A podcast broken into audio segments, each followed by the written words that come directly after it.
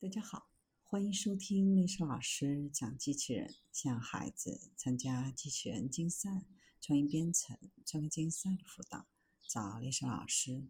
欢迎添加微信号幺五三五三五九二零六八，或搜索钉钉群三五三二八四三。今天历史老师给大家分享的是专门捕捞小龙虾的机械臂。路易斯安那州立大学生物和农业工程专业的学生组成了一个团队，设计了一种可以帮助收割小龙虾的机械臂。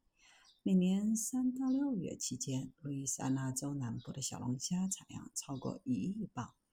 阿扎法拉亚盆地每个季节都有八百多台捕捞机。这是一项劳动密集型的工作，每艘船只需要一个人。这意味着小龙虾养殖者必须用脚驾驶船，同时还要完成捡起、清空和重新诱捕陷阱的工作。建造手臂的原因是为了提高速度、提高生产率。大多数农业生产都试图自动化以提高产量，而这种手臂可以节省工人的时间和金钱，并可能防止背部受伤。这群专门设计专业的学生从事微型原型的工作，将范围限制在商业可用的小型机械臂上。每个学生都专注于项目的特定组成部分，有的负责编码，负责控制手臂的运动。通过利用十二伏螺线管将诱饵颗粒推下斜坡，进入诱捕器，设计并制造诱捕器重新诱饵的系统。有的进行背景研究，处理团队的时间管理，包括填写报告、安排会议和赶上 deadline。有的设计了自动诱饵重新装载装置，并分享在小龙虾养殖生活和工作的知识。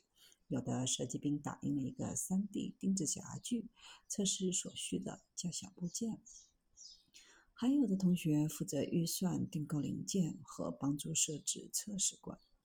捕捞臂的尺寸是商业小龙虾捕集器的三分之一，由 PlayStation 4控制器来控制，只是手臂抓住陷阱、倾倒、重新设置诱饵，然后将陷阱放回原处。唯一不自主的部分就是将手臂与陷阱对齐。测试结果表明，这种机械臂在平均十八点三秒内失去陷阱的可靠性是百分之八十七点七八，与人的速度大致相当。如果手臂可以完全自主，抓取时间还可以大大减少。因为在理想的情况下，船永远不会停下来，手臂的伸手可及的距离都能够抓住船前方的陷阱。